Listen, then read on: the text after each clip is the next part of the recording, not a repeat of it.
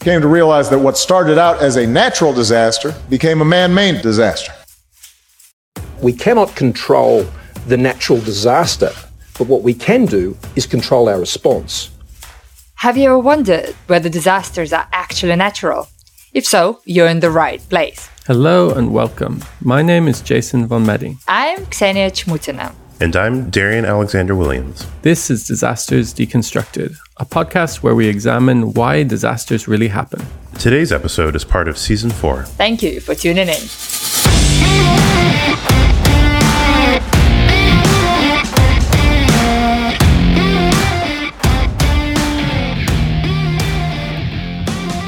Okay, hi everybody.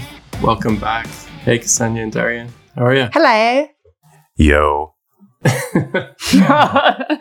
How are you, Jason? How are you, Darian? Oh, I'm pretty good.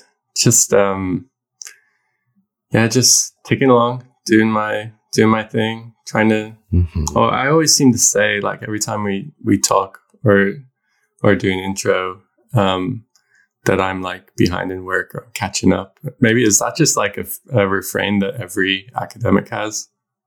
It's capitalism. That's what Oh yes, that's true. it's not just Absolutely. No, I think yeah, I'm I'm with Darian. I second that. Yeah, I guess like part of this is just like what do we accept about reality? What like narratives have we internalized and made nor- made like normal? And it kind of makes me think to like a lot of the work that we've done in the past on the podcast about narratives that are competing and contested, um, and just the way we tell stories. And certainly a lot of the work that we've done in the past year or two Mm. has started to unpack that and and like looked at the disaster language that we use and why that why it's so important to choose our language carefully, choose our framing carefully, tell stories that are meaningful, right? Yeah, totally. You know what I find fascinating, um, and I've been thinking about this since you know we started kind of really doing um, public communication more, right, or Hmm. public engagement more. In that, who wants to publish which stories, right? And I think we've we've Hmm. all experienced that, and how certain outlets just do not publish certain narratives, no matter how you present it, right? Yeah. um, just because the issue is argued to be niche. I mean, how many times we've, we've, we've hit this with like disaster capitalism sort of things, right? Or Totally. disaster narratives that are very much to the left, I guess, where we all sort of belong. Um, and I, I find it fascinating how the outlets that consider themselves like impartial, you know, and educational even, uh, just would not accept Hmm. niche in, in quote quotation marks um, disaster stuff. Mm, well, to me, it was it was partly, it, or it has been a, a lot to do with when you bring up issues of power relations. Oh yeah. Is where where people get really edgy, right? hmm I mean, this is one of the, or this is among the many of the, the reasons that I really enjoy the storytelling and the work of our guest for this episode, Quincy Walters, um, who's doing work in a public radio setting. Um, Mm. and I think maybe I'm preaching to the choir. Um, like if you're listening to this a podcast, and you already know the magic of of of audio um, and uh, of, of audio conversations and storytelling. But Quincy, uh, I've watched just attend to so many different disaster stories that would otherwise be erased um, or aren't flashy um, in the way that we're kind of used to being bombarded with.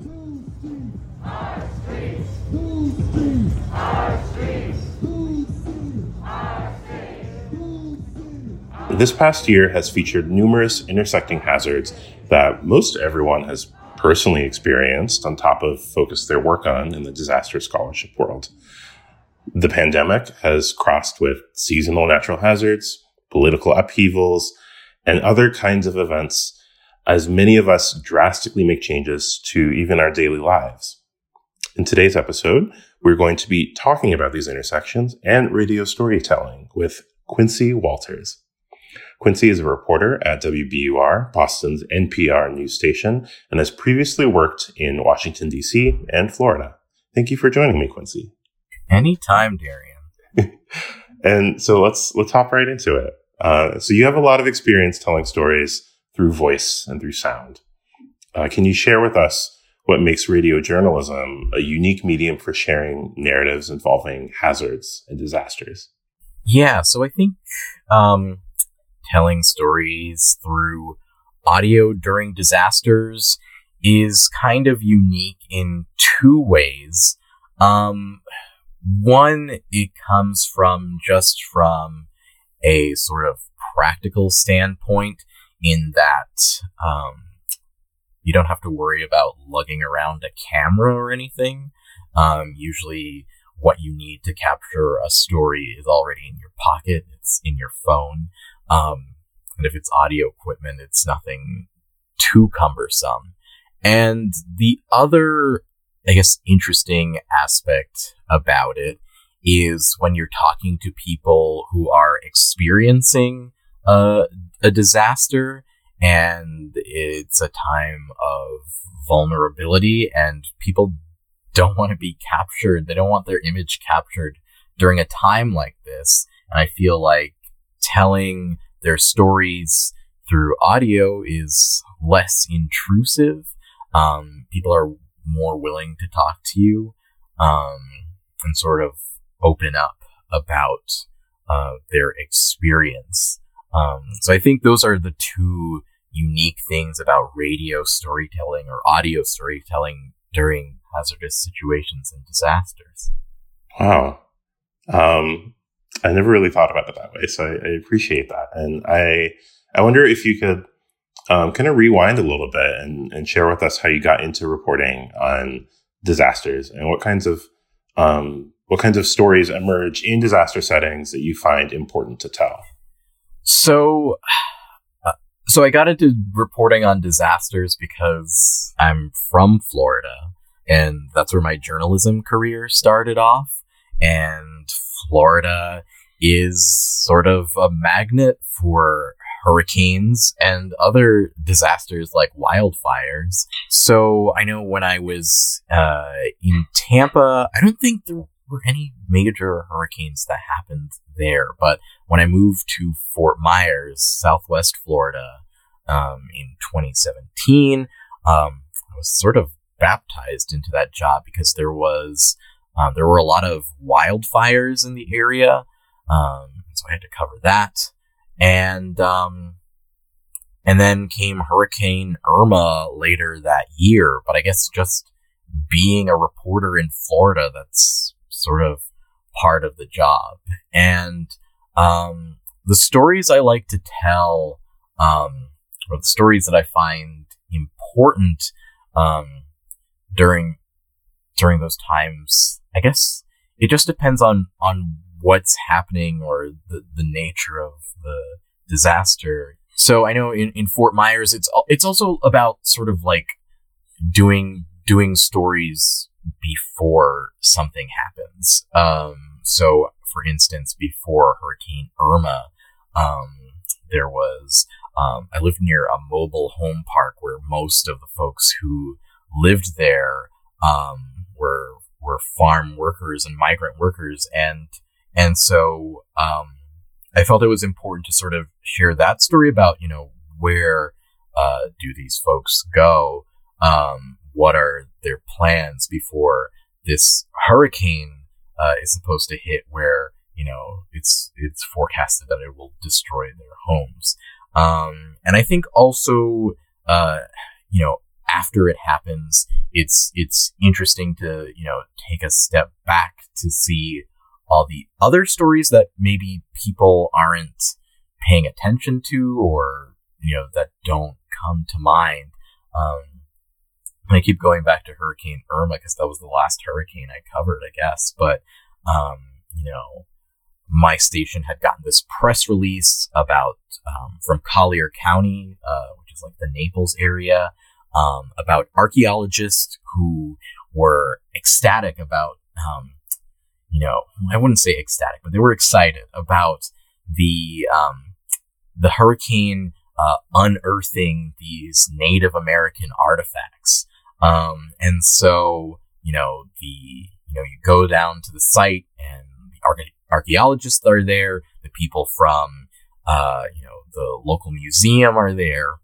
Um, and so this, you know, that was supposed to be the story that, um, you know, before the law was that archaeologists couldn't actively dig for artifacts. Um, but with Hurricane Irma happening, it's like, well, technically we didn't, um, unearth these artifacts. Nature did, so we can, they're for the taking. And that was going to be the story that, you know, serendipity allowed these uh, archaeologists to get these artifacts. But, um, you know, I was writing the story, um, and my editor at the time was really like hounding me to, you know, do the story, get it done. Um, and I was just mulling over it for a few hours and I was, you know, thinking something doesn't really feel right about this story. Um, somebody's voice is missing. Um, and, and then I realized like, had anyone consulted with any, you know, tribes or anything about, you know, about what they're doing? And so, you know, the answer was no. Um, because, you know, the tribe that, um, that these artifacts belong to were extinct.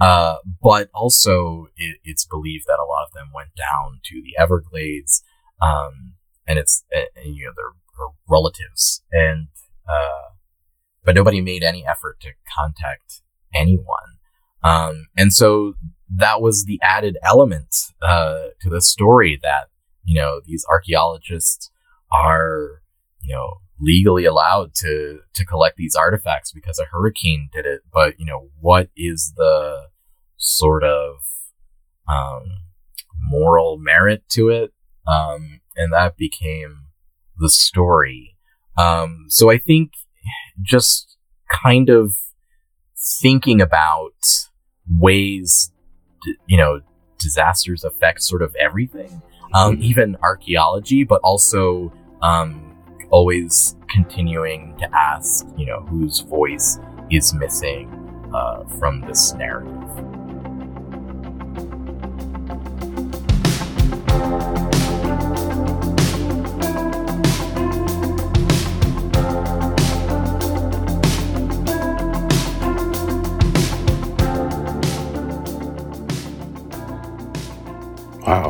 Um, that's a really uh, striking kind of story, uh, and I really appreciate you sharing that. I don't think I don't think you've shared that with me before. Um, I wonder. So you, you, touch on this like tension between uh, your editor wanting you to go out and report on something that happened and like crank something out, and then a story, an important story that emerged um, that you felt needed to be attended to, and so. Uh, is that a common sort of struggle in disaster context? The kinds of stories that an employer prioritizes and the kinds of stories that you feel like you need to tell? Um, or is it kind of easy to sort of make that happen in a way that, that you think works? No, I think that rift happens all the time between, you know, employers and managers, uh, editors and, and reporters because, you know, as a reporter, I'm I'm the one going out and seeing things. Um, as an editor, I feel like editors mainly survey the news landscape by what they see in, in local media, like whatever the local newspaper is. Um, and so that's sort of their idea of what the pulse of news is. Um, but mm-hmm. as a reporter, as someone who's out in the field, I'm sort of seeing things happen that may conflict with an editor's idea of what the, the news agenda should be. So it's something that happens all the time. Um, not only with disasters, but it, it could be sort of a, exacerbated by a disaster mm-hmm. in, in some sense. Um, because when disasters happen, um, uh, I, I, guess, you know, uh, a news organization's job is to disseminate information like very quickly. Um, and so and you know that's sort of when uh you know you could lose sight of of you know other things equally important happening um so yeah it's it's a rift that happens very often And I think that that perfectly connects with my next question for you. Um, because you know, as researchers, as disaster scholars, we um, we we encounter the pattern of sort of the event, this the big thing happening to a community um, that we've developed a, a, research or working relationship with, um, and there being a lot of attention. You know, this town being destroyed by hurricane, this uh, this community being you know torn apart by a tornado, something like that. Um, and even on the research side, a lot of uh, resources being made available to uh, sort of go in and and collect data, collect perishable data, and like get out and like push something out. Um, and uh, as you know, and as many of us know, that the as soon as sort of an event moves out of a, a news cycle, attention wanes, resources kind of decrease. It's not really talked about, and it leaves many communities feeling sort of forgotten. And so, I want to know um, if you could tell us about how that process comes up in your work, um, and how do you attend to uh, attend to important stories uh, that you think still need to be told after popular interest wanes? Yeah, that's that's definitely something that I think is also a sort of conundrum fueled by you know uh, managers' perception of the world. Um, because often in news, something that is is really hard to contend with is that when um, you know news organizations are only interested in a community when something bad happens. Um, so it's you know you're going into a community where people are are traumatized and vulnerable, and you know showing up with a microphone in front of their face, and they're like, you know, I haven't seen you around before. Um, and I think it's just a matter of, um, you know, news organizations and, you know, maybe even researchers just touching base with a community. And I, I mean, you know, when something isn't going wrong necessarily, I know from my perspective, that is something as, you know, simple as, you know, maybe doing, uh, an arts feature about, you know, uh, black people or, or something, something that's, you know, not trauma related.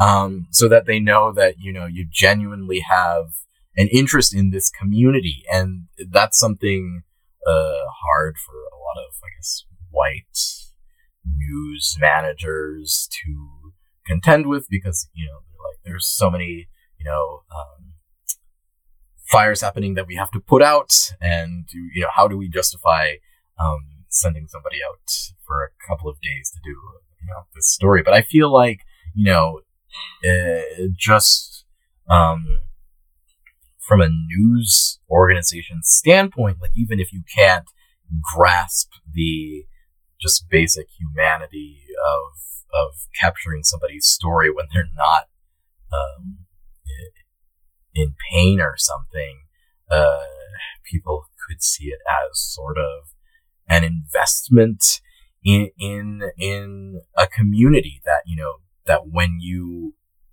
regularly show that you care about a community that it's not so weird when you show up when they're experiencing something bad um, and so I, I guess just so from my perspective i think it's just a matter of um, just showing up when when you know people aren't experiencing a low point in their lives.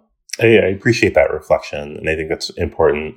Um, even for researchers to try to build into their practice, like not essentially being vultures, right? Um, like, um, and showing up when, when, something awful or gruesome happens. Um, I, it's it's an on again, off again debate in in news media about they call it like parachute journalism. We can shift gears a little bit into um, talking about doing this work while there's a pandemic, a global event that we're all experiencing. Um, some of us experiencing it very differently than others, but um, but it's affecting everybody. Um, you know, I've personally seen you in the streets covering Black Lives Matter demonstrations and, and local uprisings and local responses here in Boston during the pandemic, uh, and particularly during weeks uh, the National Guard has been called in, or the police were heavily militarized. And so, you know, there are these moments where there is so much happening at once, so many layers, local issues, global pandemic, um, national uprisings. Uh, and I wonder how, um, during times when it seems like there's many different intersecting hazards, um, maybe natural hazards, maybe the hazard of a police state. Um, how do you uh, choose what to focus your attention on? How, yeah, what, what, do you cover? I, I, know even for researchers, it can be just kind of overwhelming because there's just so much pain and so much to investigate. Yeah, it's it's sort of like oftentimes I I can't choose what I focus my attention on because sometimes you know it's it's a matter of what's happening and um and, you know, when the pandemic started, that was, you know, my job was to focus on the pandemic. Every Wednesday, I would be on the radio at 5.30 a.m. talking about an update from the previous day. Um, and then, you know, George Floyd happened and sort of the, you know, stories that I had, you know, focusing on the pandemic had to be shelved and, and it had to be sort of, you know, responding, um, to this moment in time. So um, often, often it's not a matter of you know eeny meeny miny mo. It's sort of like okay, what what is sort of the immediate um, pressing story, I guess, of the day, and and you know I think that was something that you know not even you know just um, people protesting had to contend with too. Like you know this pandemic is happening, but um, but I think you know, we both know that for some people, um, dying because of racism or police brutality um, is sort of a more um, tangible, uh, more likely tangible thing to happen than you know contracting COVID, or even you know we see uh, health disparities with people uh, and, COVID, and you know that's tied to racism too. So um, it's sort of just like like a matter of what people um, are expressing overwhelmingly is is on their minds, um, and that's sort of what I what I do. And so, um, I guess you know, before the pandemic, it's very or- easy to organize stories, and now it's sort of it's it's become a lot harder because sometimes you know you have a story idea and it's you know in three days it's it's not even worth pursuing or it's changed or um or you have to tend to something else. And and by the time you're ready to get back to it, it it's no longer relevant to what we're dealing with. And so I think it's just sort of been, been um, being okay with that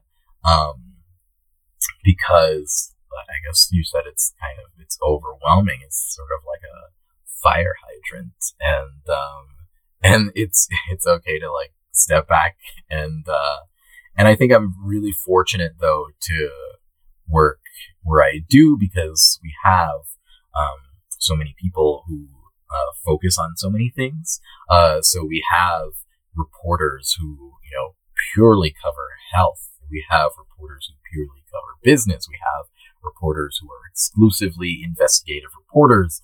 Um, but then I guess there's me who is just a general assignment reporter, and so I am kind of expected to uh, tackle everything.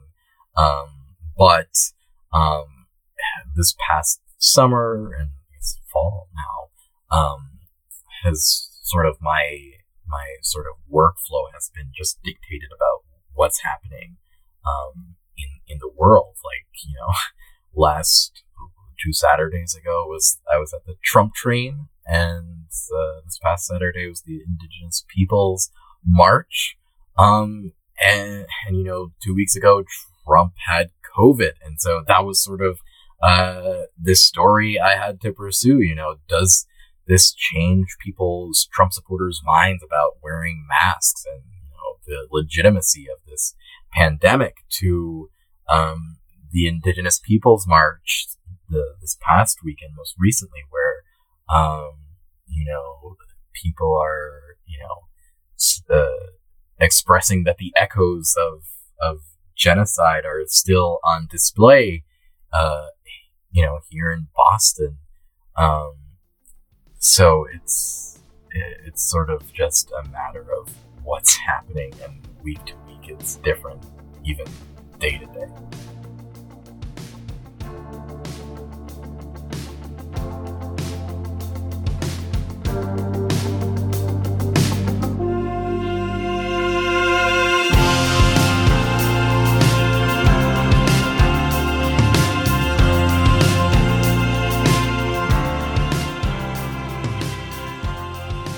So, how has COVID 19 changed the way you do your work? You, you talked a little bit about, um, I don't know, like if this is the word that you would use, but like the perishability of certain stories, of having an idea and like a couple days later, maybe it not being the thing that you end up covering. Um, but uh, from just story ideation to the way you actually put together a story to just your daily life, how has the pandemic affected your work? Yeah, I think in a major way is that I haven't been to work since early March. I've been working out of my apartment for the most part. Um, I, you know, do occasionally get sent out to stories, whether it's a demonstration or it's an open house uh, doing a story about Boston's uh, very different rental landscape this year. Um, but for the most part, it's it's working from home, and I think, um, you know, in other disasters, I can say like in Hurricane Irma, it was the converse where I was working from work and living at work because uh, none of us had power in our homes for a week, and so we had to. We lived at the news station, which was awful. I don't recommend it if you can avoid it uh, like sleeping under your desk is not great.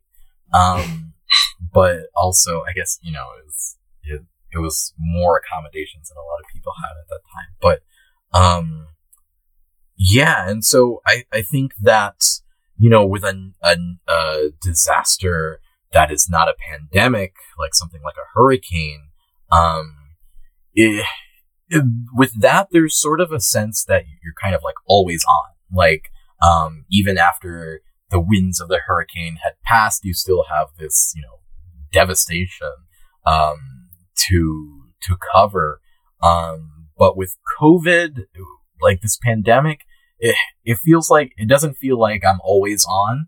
Um, at least now at this phase of the pandemic, I would say at the beginning of the pandemic, it felt like I was always on.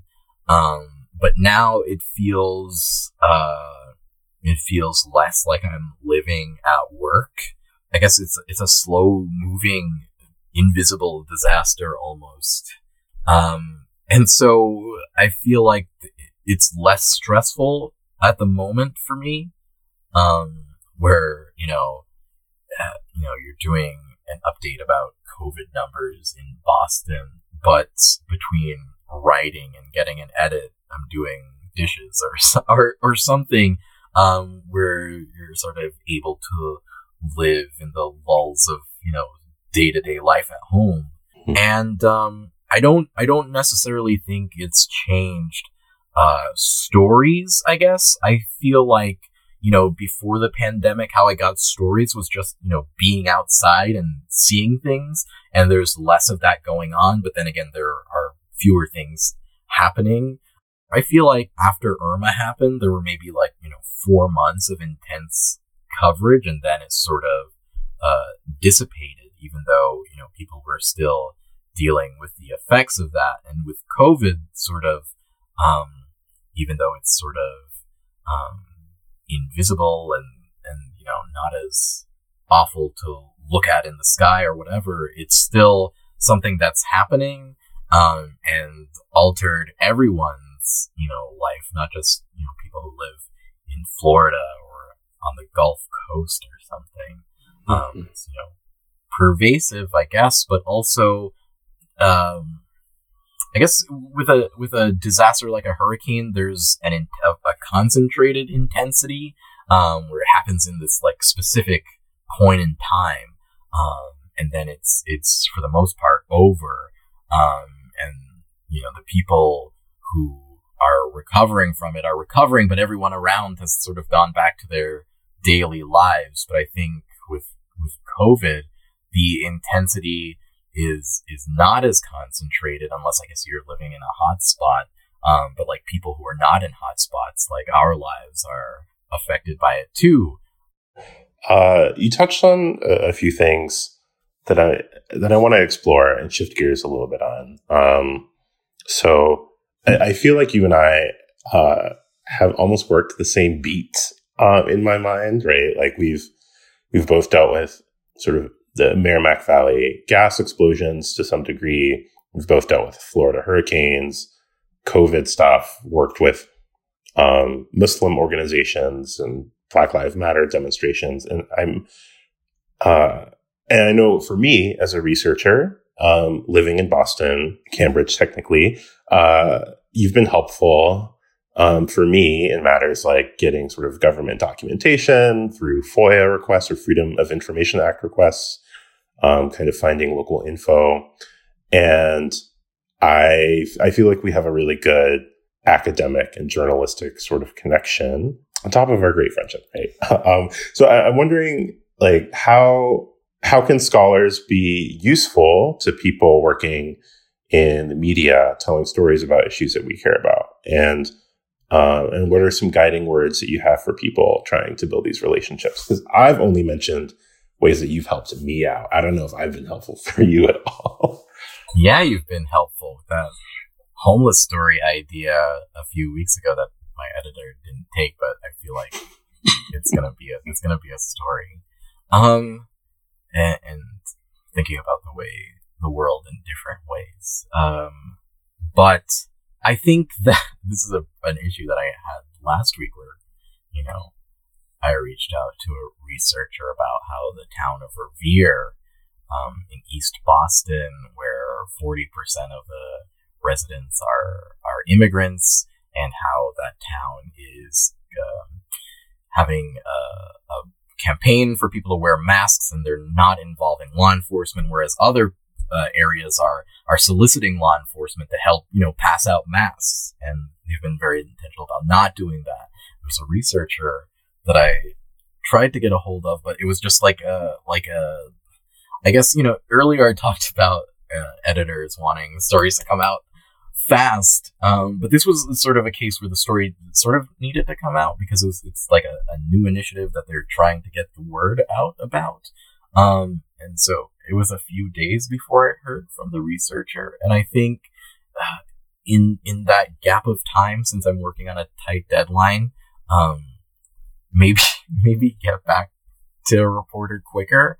Um, not necessarily like the, the same day, um, but I think that I think that maybe researchers and reporters might be working on two different timelines, I guess, um, where we're trying to chronicle something happening now.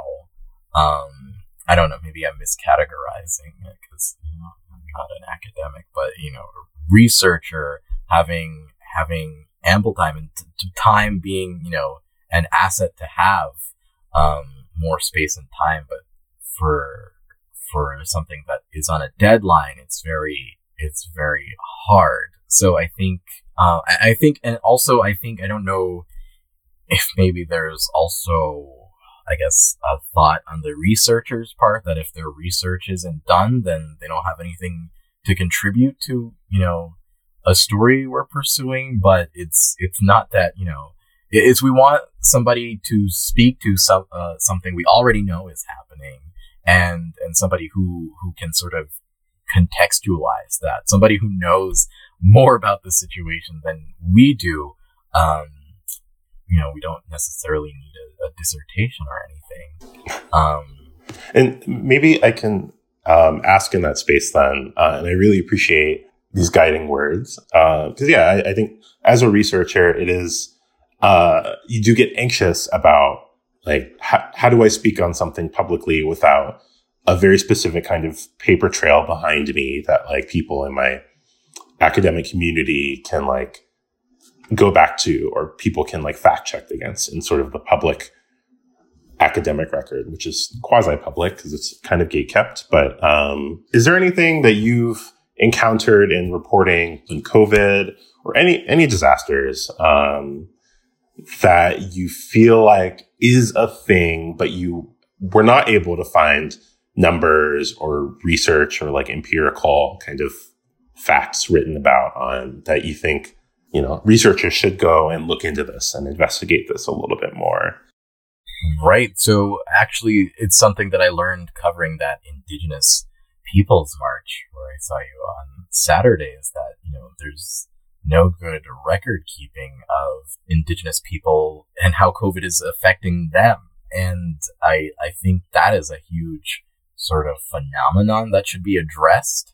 Um but also that just I just learned that like a few days ago, so I haven't really been able to go into that. But also, um, not sort of disaster related, but I guess it is a disaster with you know police brutality and um, the subsequent demonstrations. That um, sort of curious about how law enforcement is surveilling people and the Boston Police Department said it wasn't us, but it, it's it, you know I can't just go off of their word, and it's been sort of um, I haven't even had time to really look into. Like I said, it's been a fire hose to uh, ask other folks if you know they have surveillance equipment out there. Um, but I guess that's sort of like the enemy of of you know is is just time and and so much happening and um, it's a struggle to sort of juggle um, you know, something something that's happened already, but also like things that are happening now. Um, but you know, even though the things happened, they're still important.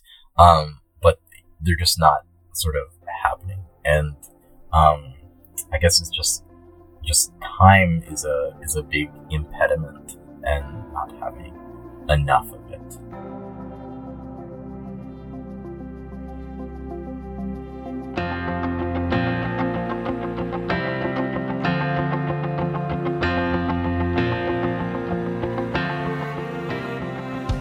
We've kind of touched on it a little bit uh, already, um, and I think we should you know address and explore and, and be creative about it. But the, the, the, misnomer of natural disaster, which you know sometimes confused with natural hazards, and there's, there's a different intention there. Um, but natural disaster is something in our field that we're trying to do away with as a term because we there's a growing understanding of uh, there being nothing natural about the suffering and destruction that we witness um, during these times. It's all about how we've arranged our societies and how where we've placed certain people. And so, you know, there's a large sort of effort to shift popular and cultural understanding of that. Um, just hashtag, you know, no natural disasters. Uh, and so I'm curious because a, a point that people in the sort of disaster world uh, kind of harp on definitely every hurricane season, but kind of anything, anytime something happens is I'm seeing reporting that says, you know, natural disaster in the headline or refers to a natural disaster. And I'm wondering for those of us who really do want to invite people in to thinking about this differently and have that impact their work as they go move through the world. Like, how does that sort of terminology shift, which it seems really pedantic maybe to um, to some folks, but it's kind of part of a larger reckoning with how we deal with the conditions that people live in. So how, how does that sort of change happen in a, in a major media outlet or like a newsroom? Um, and are there any like other examples of like recent debates over terminology that you've witnessed in the in the newsroom or been part of? Yeah, I, I, how does that happen? It happens very slowly because I think in comparison to, you know, academia and research, journalism is a dinosaur, um, in that the rules for it have been, you know, laid long ago and sort of the people who are in charge of making decisions are sort of monolithic in thought. And, and, you know, I I can just imagine or imagine like you know me telling one editor, well, technically it's not a natural disaster, and then him saying, is it a mechanical disaster? So like you know, and, and you know, there's sort of I think you know with headlines, uh, people are trying to, um, I guess from a news organization standpoint, you want people to get the story just from reading the headline if possible, or at least get them to read further. And so I can also imagine a web editor or whoever's in charge of writing headlines saying, well, you know, if you write disaster, people are going to wonder what kind of disaster is this? And I guess, you know, then the argument can be then you just put that, you know, the hurricane happened and that's fewer uh, words. But yeah, so it just happens slowly. And I think it, it like there has to be some kind of demonstrated uh, collective large resolve for that um, because for years people in newsrooms have been um, advocating to capitalize b for black when talking about black people and that didn't change until you know this past summer when uh, america's uh, issues with race came to a boiling point, sort of. And so it, it happens really slow. Uh, there's still, I guess, discomfort with, um, people, newsrooms using the word queer because a lot of people who run newsrooms see that word as a pejorative and that's how they associate that word. And so you know that's why you get lgbtqi like like you know there's it, it's it's very weird where newsrooms are trying not to be i guess you know there's there's like a kind of sort of like a mix bag in a newsroom where you know you have people who are trying to push the needle towards progress and people who aren't um, who are not sort of interested in that or that sort of new tech terminology doesn't make sense to them. Um, cause I know, you know, I was doing, uh, well, back to the LGBTQ thing. And so sometimes there's sort of a, um, a hyper, uh, awareness or something. Cause I remember when, when, um, Pulse happened, uh, you know, the gay club, I, you know, I referred to it as that and it was edited to the LGBTQ, like nightclub. And it's like, okay, but I don't think that's exactly how it's billed. But also, I remember maybe last year or something, me getting into a bit of a, an argument with an editor about, um, I had, you know, written, um, sexual assault survivor and he was like, "Isn't it a victim?" and um, and then I, you know, tried to educate him about this, and then he he resolved that sort of um, survivor is what he called uh, like advocacy terminology, um, and I guess there's also um, uh, but I guess this is not the same with natural disasters, but I, I, guess it's also tying back to that sort of um, adherence to rules and not being willing to step away from them?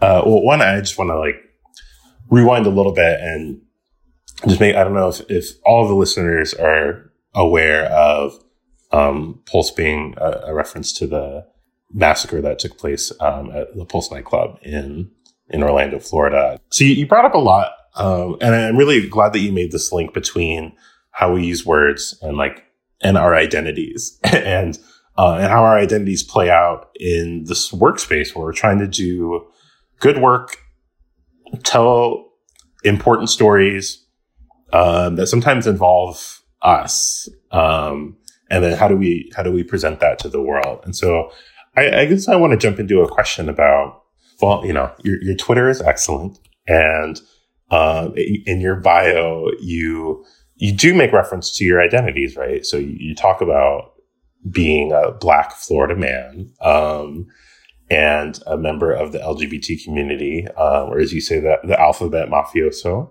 And so I, I want to know if you can share with us like other ways that these identities have intersected with the work that you do. Um, And if it's kind of come up in a, a hazards or disaster context, or even some of this like uh, you know political organizing reporting that you also do.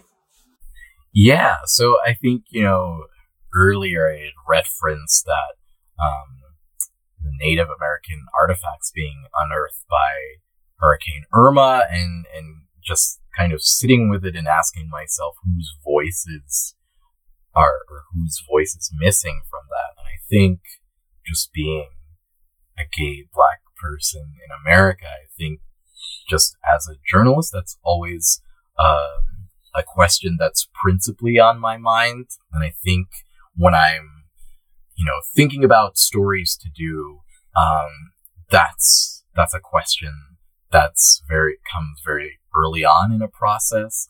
But even if I've been assigned something, um, that's a story that um, maybe I won't think about it in the beginning of the process, but I think as I'm writing it um, and sort of laying out what I know, that's a question that sort of um, with like an incantation at some point um, whose voice is missing. And so I think that's sort of how I um, incorporate my identity into my job. Um, and, uh, and you know, it, it's also just a matter of, you know, there's, you know, there's this misconception that journalists and reporters are unbiased, uh, people who are just very neutral about things, but that's, that's impossible. Uh, you know, uh, and so, you know, I'm looking for stories that would interest me as a person or stories that I'm curious about. And, and so that's also how that's incorporated into like, you know, my job as a reporter. Um, and, and I feel very fortunate to work at a place where sort of my ideas sort of about that, you know, relate to my identity are, are, you know, for the most part supported and, and, uh, well received, I guess. And I, I know that's not an opportunity a lot of reporters have. Can I ask about this? You touched on bias um, and sort of you know, the, the myth of being unbiased and how, I mean, I, I'm, I'm restating your words in a different way, but you know, we're, we're all human beings and we all like bring ourselves into the tasks that we do. Um, and work is not excluded from that. Um, I'm wondering this could be identity oriented, or this could just be a question about you as a journalist and like member of the media and the member of a certain kind of media. Um, that, you know, we're in like this, uh, culture, at least in the, the West of sort of increasing suspicion of members of the media, um, and increasing sort of uh, suspicion of the stories that we encounter. And I, so I, I know even on the, uh, the research side of things, um, and this is explicitly identity oriented. You know, I'm also a black gay man and I'm Muslim, and uh, I, um, even though I believe in research, I believe in people writing important empirical accounts of spaces that are important to me. Do I like researchers coming into mosques that I attend and like trying to do a survey or trying to um, get an interview in? Like, no, I avoid those people. do I like feeling observed and studied um, as a black gay man? Eh, people in black in black gay spaces are used to public health researchers um, that look a certain way. Uh, always coming in and asking about sexual practices, um, relationships with drugs and substances, like over and over and over, right? And so as a result, I don't want to talk to people. Like I, I'm not interested in talking to people about my identity, about my story, about my experience, unless I know them deeply and trust them. And I'm wondering if this issue of trust comes up in in your work and do do people trust you um, when you walk up to them and, and ask like hey what's going on and, and you know and put a mic to their face so it depends on the person, I guess. Um, I know two Saturdays ago when I went to cover the Trump train, um, you know, I approached this couple who had Trump t-shirts on, how I approach everyone. Hi, my name is Quincy Walters. I'm a reporter at WBUR. I'm wondering if you're willing to talk to me. And they said, nope, absolutely not. We are not talking to you. BUR public radio. You all lie and you don't tell the truth and you're so biased and you hate the president. And it's just very, very abrasive. And then I don't know how the conversation progressed, but I think um, the the lady and I both, you know, found out we both went to the University of South Florida, and all of a sudden the tone changed. Um, and you know, they still wouldn't do the interview, but they were less sort of caustic of people who work in media. I remember covering Hurricane Irma being, uh, you know, holed up in the emergency operations center, getting daily uh, press uh, briefings from, you know, law enforcement and emergency managers. I remember one time a sheriff's deputy walking into this press room saying, "Y'all aren't going to spread fake news about this, are you?" And it, it's like, dude, you know, come on, like, why, like, what, like, you know, even even if it's a if it's a joke, it's it's a stupid joke, especially at a you know time like this. Um, and and yeah, there is a distrust of you know the media, and I I I don't like you know approaching people randomly and saying, hey, can you want to you know talk to me? I I wouldn't want to talk to me. Um, but but yeah, there is a certain distrust of the media, but then again, there is sort of a reverence of it because I know you know also at the Trump train, this lady kind of uh, pulled over. She was not a Trump supporter, um, and she thanked me for being out there and chronicling this weird, well, what she said, weird thing happening. This event that scared her and made her you know, concerned about the future of America. Um, so I think for, you know, every vocal opponent of the so-called mainstream liberal media, there is someone who trusts it and values it, or at least, you know, is willing to consume it, not sort of ready to fight and disprove or, or something like that. Um, mm-hmm. and, but also, you know, like the people listening to WBUR are not going to be, you know, in the reporters are the enemy of the people camp. Um, uh, so, so yeah, I guess there, you know, there is a distrust of people who work in media, even if you're five for wearing yellow New Balances. And, uh, yeah, uh, you know, that does make the job sort of harder, I guess.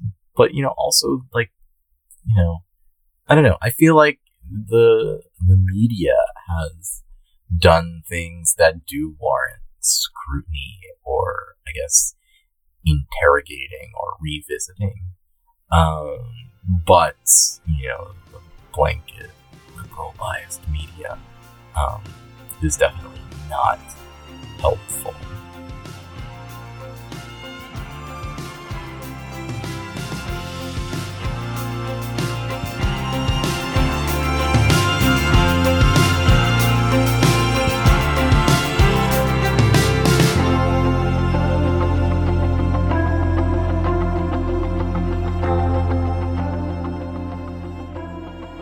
this has been such a, a, wonderful conversation. And so maybe to sort of land and touch our feet back on the ground. Um, we've flown all over the place. And this is, you know, a recurring theme. There's a lot going on. And, and in the, the, the global pandemic sense, we're all pulled into a disaster process. There's no way to escape it. And then on this sort of lower scale, identity oriented, um, in this way, you know, we see these impacts in our own communities, even as we're doing work to uh, to uncover these impacts and and um, and share them with other people. So there's so much there's just so much happening, and sometimes it you know there's no real way to escape the work. Um, you're going home and you're still t- technically in the site of the disaster, and so I'm just wondering like. Don't you get tired? How do you keep going? And, and what kind of reflections can you offer us about the way because you you work through these stories at such a rapid pace, just encountering so many people. Um, yeah, how, how do you how do you stay okay? Yeah, I get tired. I mean, I guess just like the idea of like talking to people is very exhausting for me, and then like the process of going out and doing it. But I feel like you know, I think a reason why I like my job is that um, I can rest assured knowing that, you know, I'm in some ways, at least, maybe at least once a month, having some kind of maybe impact that matters to somebody, I guess. Um, and that's, that's, you know, nice. But also being able to sort of step back from things, I think working from home has sort of forced me to not I don't want to say value work as much as I used to, but also I guess not put as much, I guess, weight on it in my life because I think that would make it incredibly stressful and overwhelming that this thing is the end all and be all. Um, but I think, you know, just personally, you know, having a therapist or a professional to sort of talk about things with and also having great friends like um, Darian Alexander Williams over at MIT. Um, it, it also, you know, helps. And, uh, yeah, I think becoming, I wouldn't say well adjusted, but better adjusted during the pandemic takes time. Um, I guess as you know, I've been sort of on this never ending crusade to clean my apartment. And I guess having something outside of work to sort of focus on and spend your time on is is helpful. And I just think it's a sort of about I guess this whole uh, I guess time period has been me trying like contending with balance in life. Um, and so that's sort of um, an endeavor that probably won't end with the pandemic, but the pandemic definitely uh, lit the fuse, I guess, for that. Um, but yeah, and you know, like the the what Flaming Lips said in that song "Bad Days," like you have to sleep late when you can. Uh, so that's you know, uh, yeah, it's nice not having to, you know, get dressed and commute to work.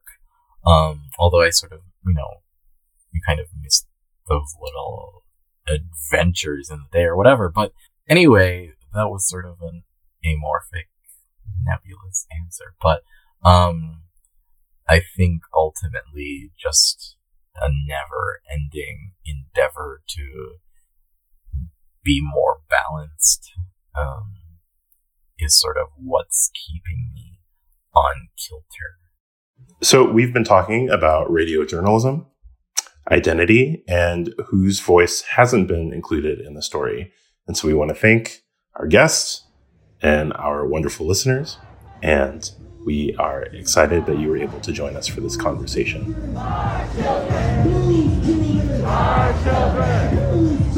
Our children. Our children. Our children. Our lives. Our lives. Our lives. Well, thank you all for being with us today. And before you go, a few quick reminders about how you can stay connected with the podcast. You can find us on Twitter, Instagram, and Facebook at Disasters Decon. The podcast is available on all the major platforms. Please download, share, and most importantly, subscribe. And if you haven't already done this, we really appreciate your ratings and reviews on Apple Podcasts. This will help us to continue making content for you. You've been listening to Disasters Deconstructed, and don't forget, disasters are not natural. See you next time.